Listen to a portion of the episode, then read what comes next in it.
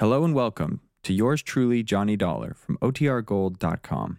This episode will begin after a brief message from our sponsors. From Hollywood, it's time now for Edmond O'Brien as. Johnny Dollar. This is Sergeant Biggin. I'm calling for Police Chief Allen. Oh, yes, Sergeant. How are things going? Good and bad, you might say. We're at the hospital. George Enfield just died of his injuries, but it looks like the other man, Charlie Watson, is going to pull through. Has he been questioned yet? No, but the docs say he can be in an hour or so. That's what I'm phoning about. Chief Allen says you can come over if you want to get in on it. Good. I'll see you in about 20 minutes. Oh, uh, Sergeant, did you get the new tally on the robbery? No, I didn't know there was a new one. It stands at 48,000 now. And murder, too. I guess this one will rip Youngstown to pieces, all right.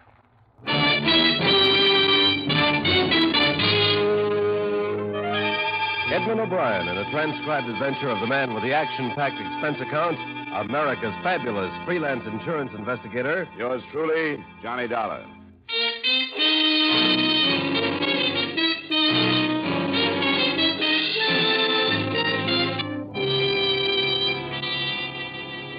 Expense account submitted by Special Investigator Johnny Dollar to Home Office, Columbia All Risk Insurance Company, Hartford, Connecticut. The following is an accounting of expenditures during my investigation of the Youngstown Credit Group matter. Expense account item one, $45.60 airfare and incidentals between Hartford and Youngstown, Ohio, where Sergeant Biggin added the following details to what I had already learned. The Youngstown Credit Group is a savings and loan set up for the employees out at Federal Mills. About two years ago, they set up this service to cash the men's paychecks. Enfield and Watson have been going right out to the plant every payday at noon. Charged a small fee for the service. The same two men every week with that kind of money? That's right. And this morning, somebody finally caught up with them. Knew the route they took and the time. Evidently stopped their car some way, got into it, relieved them of the money, and then pushed them out while they were making their getaway. Enfield and Watson are a mess. That's all we've got except an abandoned sedan that might fit in someplace. It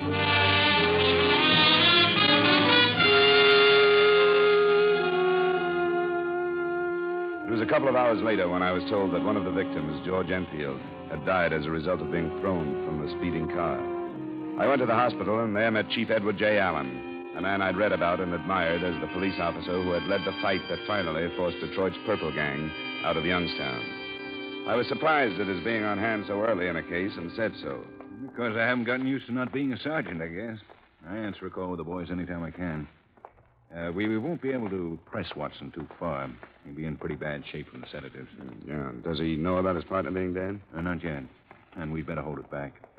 Uh, here. Oh, Watson. Feel like talking about what happened? Sure. I'll try. Thanks. Uh, this is Mr. Dollar. He's an insurance investigator. You've had some rough going, Watson. And I'm Chief Allen. Yes, sir. You tell us when you want us to leave, Watson, and we will. But uh, we want to get on this as fast as we can, and the more you can tell us now, the better it'll be. I will. They, they stopped us just after we crossed Spring Common Bridge.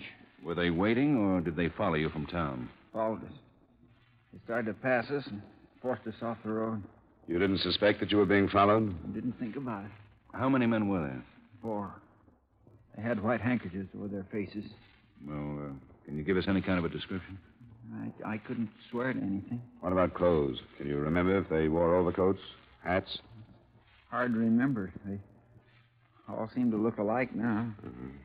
Yeah, they wore hats, all of them, and, and overcoats. Were they armed? Yes, sir. All of them were armed. Well, what can you give us on the type of weapons?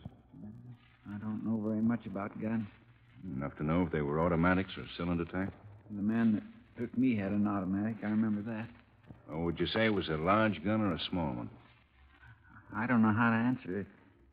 Didn't look either way. Hmm. Or was it nickel plated or blue steel? It was dark, I think. Blue steel. Hmm. Uh, how tall are you, Watson? Five nine and a half. Was this man as tall as you? A little taller, sir. Is he heavier? No. Thinner, I'd say. I weigh 170. Yeah, you're doing fine, Watson. Uh, just a few more questions. Did this man say anything to you? Just get out. He held the gun on me and said, get out. At the same time, another one was taking Enfield out. Mm. Enfield was driving? Yes, sir. It was his car. Uh, that was a blue 1948 Plymouth sedan, huh? Yes, sir. They made us get in the back seat on the floor, kneeling with our heads down Where did you have the money, Watson? in the trunk. Locked in the trunk? Yes, sir. In a briefcase. They must have known that. No. Uh, how did they operate then, Watson? Well, they made us stay on the floor. They left their car and got in Enfield's, all of them. Then later, maybe 15 minutes, they pushed me out, and that's all I remember. They say anything? Just a word or two to keep us on the floor. Watson, uh, see if you can help us with this. Somebody knew an awful lot about the way you and Enfield operated, even to the point of knowing they'd have to take the car because you carried the money in the trunk. Who would have known all that? Quite a few, sir, but I think I would have recognized them. They wouldn't have to be there, Watson. Somebody who could have given the information to the four men. Well, I can't think of anybody who'd do that, sir. Well, give us the names of as many as you can remember right now. That bunch had to get the information from somebody. The names he listed included those of men in the Youngstown Credit Group, a man or two at Federal Mills, and from the bank where they drew the money each week, three employees who would have known the time they left and that they locked the money in the trunk of the car.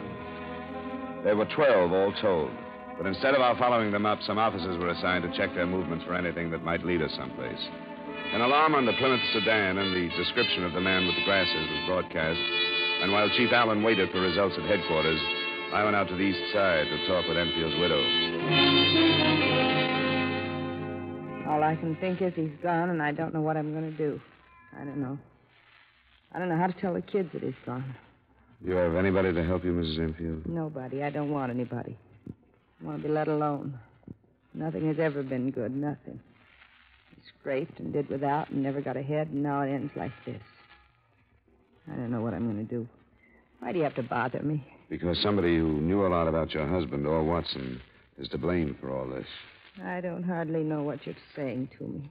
I just keep thinking I've got to tell the kids. I'm sorry, Mrs. Enfield. I hoped you could help us find the man who did this thing. How could I help anybody? By telling me if there was some acquaintance of your husband's you think might have known his routine when he went to Federal Mills. Somebody who could have taken advantage of what he knew. He wouldn't talk about that. Why should he? Who are some of his friends, Mrs. Enfield? I didn't know many of his friends. He never told me much about what he did. Never brought them here. Where would he have met them then? Downtown, someplace, I'm not sure. It could be important. He used to bowl, but I never went with him. I couldn't say where. Why do you make me talk about things he did? I won't do them no more. Not right you're bothering me like this. Not now. Not so soon like this. Leave me alone. All right, Mrs. Enfield. Believe me, I wouldn't have come if it weren't so important to learn as much as we can, as quickly as we can.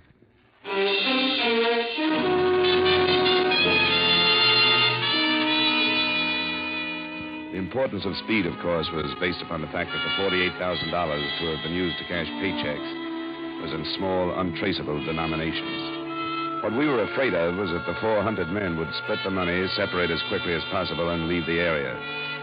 It was 5.30 p.m. by the time I reported back to Chief Allen. The search for the Plymouth by then was statewide, but nothing had developed. At quarter past seven, something did. The owner of a farm a few miles from town called in a tip.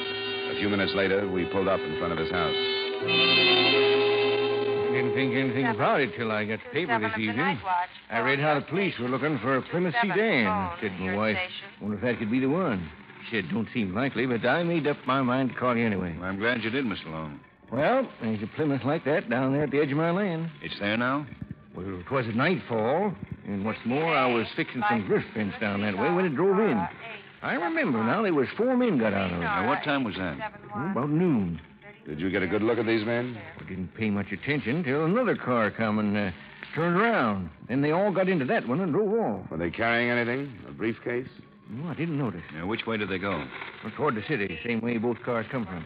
Now, what kind of a car was it? Well, these blame new models all look the same to me. I couldn't say. It was blue, though. What about the men? Is there a chance you'd recognize any of them? Well, I couldn't be sure. I don't pay much attention to people. Well, thanks very much, Mr. Long. We'll go take a look at that Plymouth. Just drive down the end of my fence there. You'll see a turnoff. It's not a real road, sort of a lover's lane like.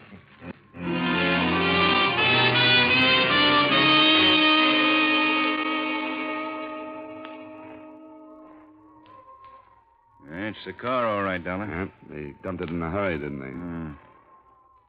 Hmm. Yeah. Key's still in the trunk lock. We're up against a really well planned thing here, aren't we? They're sure ahead of us so far. Another car and a fifth man to figure now. You think they went back to town? Would you have planned it that way? Maybe. If I had, I would have thrown you a curve. You and all the deputies and the state police would be looking for a group of four making a getaway. Yeah, that's right. But I'd be back in town, not part of a group anymore, but anybody on the street. Yeah. With a drawer full of unmarked bills someplace. Well, we got the sedan in and see if it'll give us anything. I can drive it if you want without messing up too many prints. Yeah, that would save some time. Hey, come here. What have you got? Look at the stain on the floor there. Could That be blood? It's hard to tell with just a flash. Let's get this thing in and put somebody to work on it.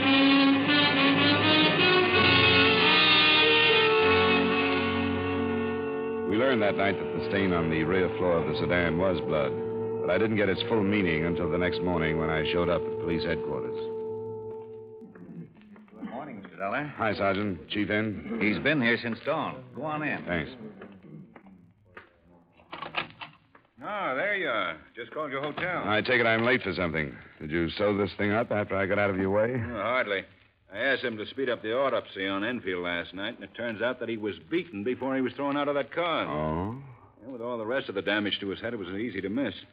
But the fatal wounds were caused by a blunt instrument, probably a length of pipe. And he must have known somebody in the group. Sure he did. We've got a downright premeditated murder on our hands.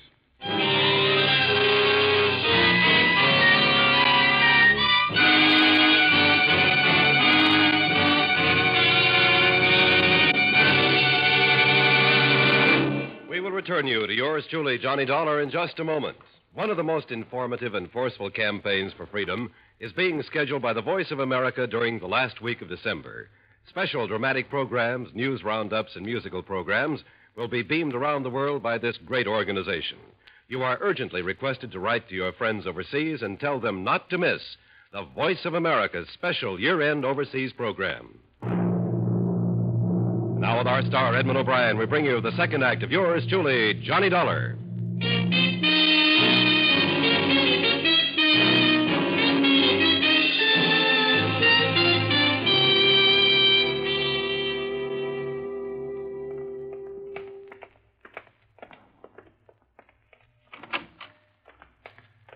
Morning, Watson. Morning, sir.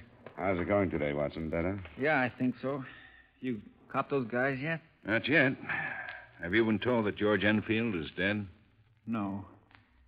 He died? They killed him, Watson. They beat him before they pushed him out of the car. The reason must have been because he knew one of the men, or maybe more than one. Now, I know at a time like that, things get a little out of focus. Most level headed man in the world isn't likely to think quite straight. But we want to go over what happened with you again.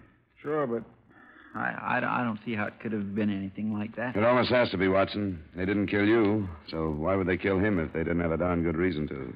I don't know. Uh, tell me, uh, what did Enfield say while this stick up was going on? I don't think he said anything. I didn't hear anything he said anyway. Not any names, if that's what you mean. Well, that's what I want you to be as clear about as you can. Oh, I'm sure I didn't hear anything. I I was talking so myself. Maybe he could have said something I didn't hear. While you were still in the front seat? Yes, sir. I was scared stiff, and I kept telling this guy not to shoot me. That's all I was thinking of. I was scared stiff, and I couldn't help it. All I remember is him sitting with his hands still on the wheel and those men with masks on coming for us. When you were both on the floor of the back seat, Watson, did he say anything then? No, sir. What about you? I was begging for my life, and I'm not ashamed to say so. You don't have to be. I was saying I don't care about the money and to let me out of there. I thought they were going to kill us then. Because I couldn't think of any other reason why they should take us with them. And Enfield said nothing. No, I, I'm I'm sure he didn't. Uh-huh. I remember now. One of the men even said something. He said, "What's the matter with you? Why aren't you begging like your buddy?" And George still didn't say anything. Uh, did this man call him by name? I don't think so. No, he didn't. Dollar? Yeah, I think we've stayed long enough. Thanks very much, Watson. Sure. You may have helped us quite a lot. You get some rest now. We'll see you later. Yes, sir.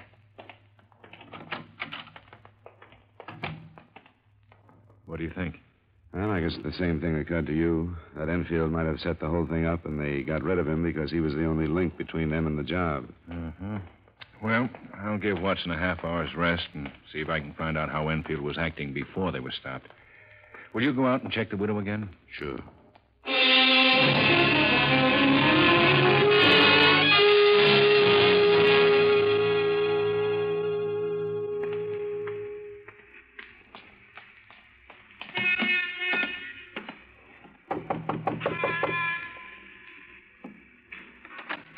Hello, Mrs. Enfield. What do you want? Well, we've learned some new things about your husband's death, and I wanted to tell you about them. What kind of thing? May I come in for a minute? For a minute. I've got work to do. Thanks, Mrs. Enfield. What kind of things did you find out about George? That he didn't die because he was pushed out of the car. How was he then? He died as a result of a beating. The men who stole the money killed him for one reason or another. I don't see any difference. He's gone, and it don't change things how it happened. Is that all you came to tell me? Mrs. Enfield, I don't understand you. Don't you want to help us find the men who killed him? It's over with. Now I'm going to try and forget. No, I'm afraid it's not as simple as that. I can tell you this, Mrs. Enfield. The police think it's possible that your husband was involved in that robbery. Why do they? I told you yesterday, those men knew so much about the habits of your husband and Watson that they must have learned from one of them or from somebody very close to either one. And Watson is pretty much cleared in their books. I don't know. You don't know what? I'm all mixed up. I knew something was wrong. I even thought about what you just said. But I tried not to. I didn't want it to be true. If it's true, it'll come out. You've got to realize that, Mrs. Enfield. My sister from Cleveland came and got the kids. She can keep the truth from them until I can move out of here. They think he was a hero. They're all I care about. Nothing can hurt me any more than he did. I'm sorry, Mrs. Enfield. I'll show you what kind of a man he was. Is what I found yesterday before you came a railroad ticket. He was going to leave us. California. Why didn't you tell me yesterday? I didn't want anybody to know I was ashamed. The kids, mostly. I didn't want them ever to find out. He was going to leave us with no money, with bills we couldn't pay. And that's all. That's what he thought of us. Was he involved in the robbery, Mrs. Enfield? I don't know. Something was going on. For the past two weeks, you could tell there was something. He was out every night. He'd say it was at the High Point bowling alleys, but one night I was sick and I phoned there. He hadn't been there for three nights. Do you have any idea who he'd been seeing? No, but one night he talked on the phone to somebody named Carl. I was listening, and he said he'd meet this Carl at the High Point. That's all I know. Nothing more definite about the robbery? No. Except why would he buy a railroad ticket to California unless he was going to run away? Carl at the High Point. Thanks, Mrs. Enfield. We'll see if we can find him.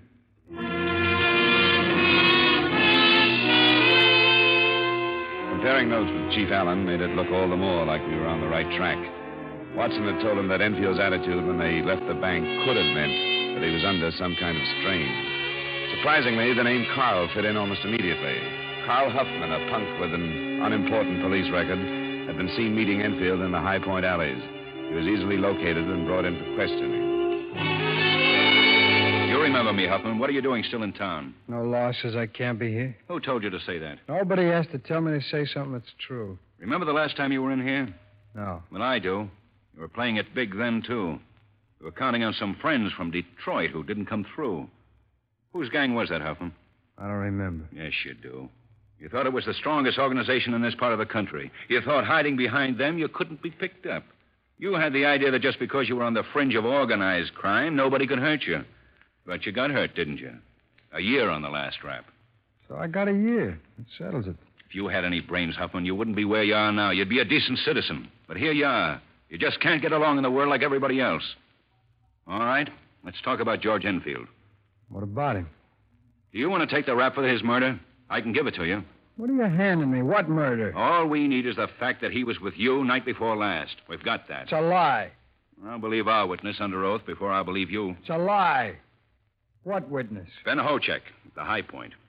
He says you were there the other night. Well, sure I was. There's no law against that either. Kochek says you've been meeting Enfield there and leaving with him. He says you've been doing that for a couple of weeks. Well, that don't mean anything. You ought to play it smart, Huffman. He's got a lot on you. How can he? I didn't do nothing. You were seeing Enfield. Even his wife knew that. She knew he was planning to leave town, too. I can't help that. You were seeing him so you could set up that robbery, isn't that right? I don't know what you're talking about. Let's get back to that other thing you don't know about.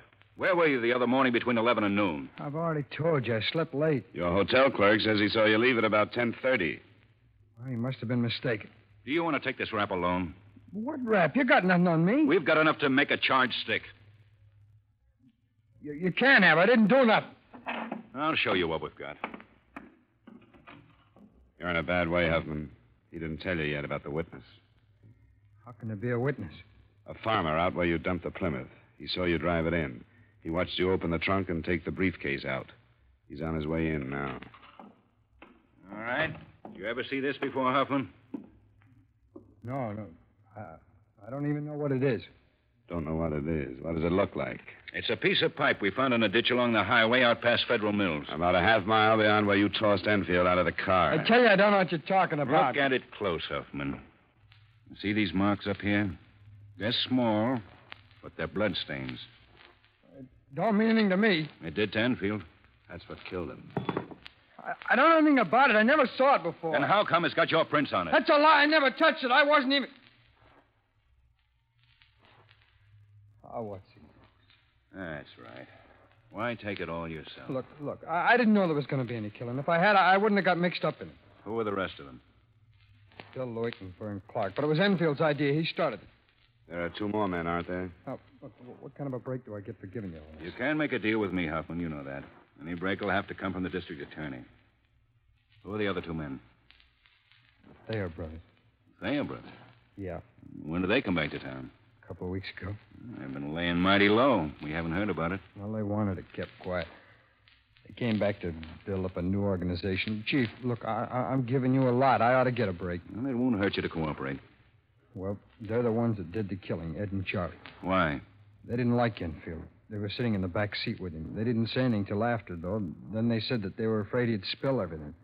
They knew he was going to leave town, and they said nobody'd ever find out how he was killed. Hmm. Well, the other two men still teamed up with him? No, no, this was a first job for Lewick and Clark. They work at the Ace Trucking Company. Now, what about the Thayer brothers? Where are they? They're staying at their old place out at the city limit. The Tuxedo Club? Yeah. Well, that's still closed up. Well, that's where they are, unless they left when they learned you picked me up. Well, how would they know that? Look, I'm giving you an awful lot of stuff, Chief. They know because one of their friends has been following me around ever since the job. Sergeant Biggins. Sir? The uh, Thayer brothers are back in town. Back? according to Hoffman, they've holed up in their old joint. Get two or three squad cars out there. I don't want them to try to take the place because the Thayers have probably been tipped. I want some roadblocks set up in case they try to leave. I'll get right on it. And get five or six of our best men to meet me here at 4.30.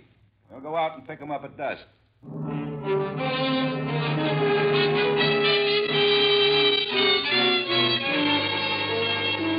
Got the background on the Thayer brothers while Chief Allen and I were on our way to pick up the other two men named by Huffman. They'd been at the bottom of most of the organized crime in Youngstown when Allen had taken over. The fight against them had become almost a personal one. It ended when the Thayers left town, and the fear now was that it would be reopened. There was no trouble from William Lewick and Vernon Clark, a couple of first timers out for some easy money. Their statements bore out Carl Huffman's that the Thayer brothers had done the killing. At 4.30, the process of bringing them in got underway. According to Fredericks, they tried to leave a little after three. They pulled out in a gray sedan, but when they saw the roadblock, they turned back. So that's what we face. They know we're coming, and they're waiting for us. You men were picked because you've all been up against them before. You know what to expect. Anybody have a question? All right, we better get started.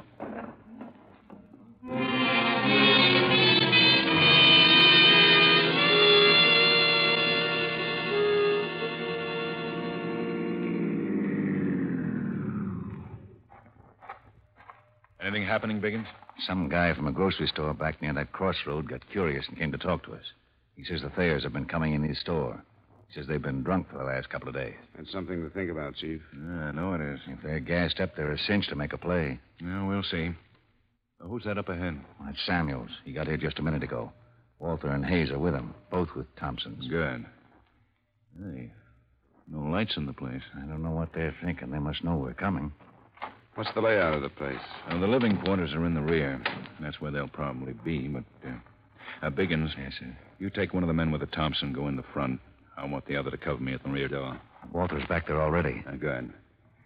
Well, let's get it done then. Dollar? It's my case, too, Chief. Okay. Good luck, Biggins. Yes, sir.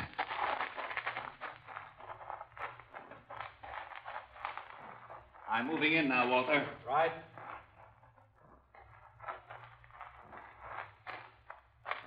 Yeah. That's the door, Dollar. Good. There aren't any windows. No.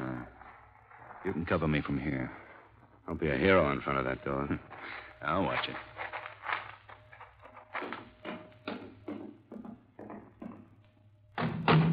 Ed, Charlie, police. Keep Allen. He's all right. All right, Walter. The Thompson, if they want it that way. Come on, give me a hand.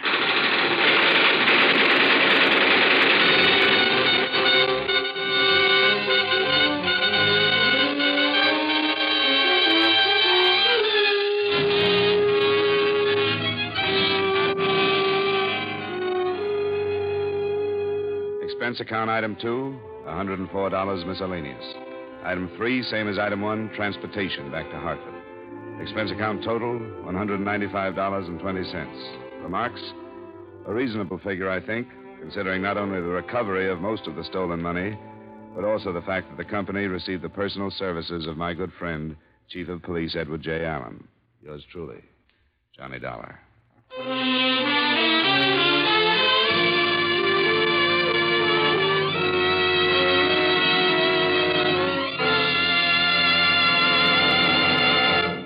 Yours truly, Johnny Dollar, stars Edmond O'Brien in the title role and is written by Gil Doud with music by Wilbur Hatch. Edmond O'Brien can now be seen starring in the Paramount Pictures Technicolor production, Silver City. Featured in tonight's cast were Ed Begley, Bill Johnstone, Parley Baer, Virginia Gregg, Tim Graham, and Stacy Harris. Yours truly, Johnny Dollar, is transcribed in Hollywood by Jaime Del Valle. This is Dick Cutting inviting you to join us next week at this time when Edmond O'Brien returns as. Yours truly, Johnny Dollar.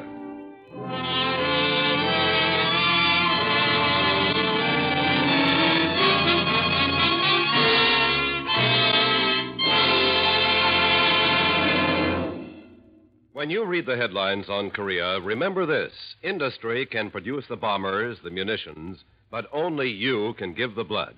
And it's your blood that is saving the lives of 97 out of every 100 wounded men. Don't wait till it's too late. Give now. Call your local Red Cross Blood Center for an appointment. And then keep that date to save a life.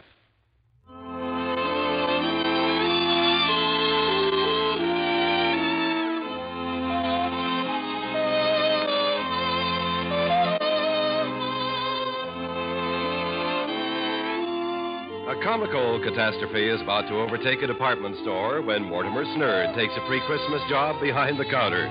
The full details, plus a visit by musical comedy star Lisa Kirk, will be heard tomorrow night on The Edgar Bergen Charlie McCarthy Show. Stay tuned now for The Vaughn Monroe Show, which follows immediately over most of these same stations.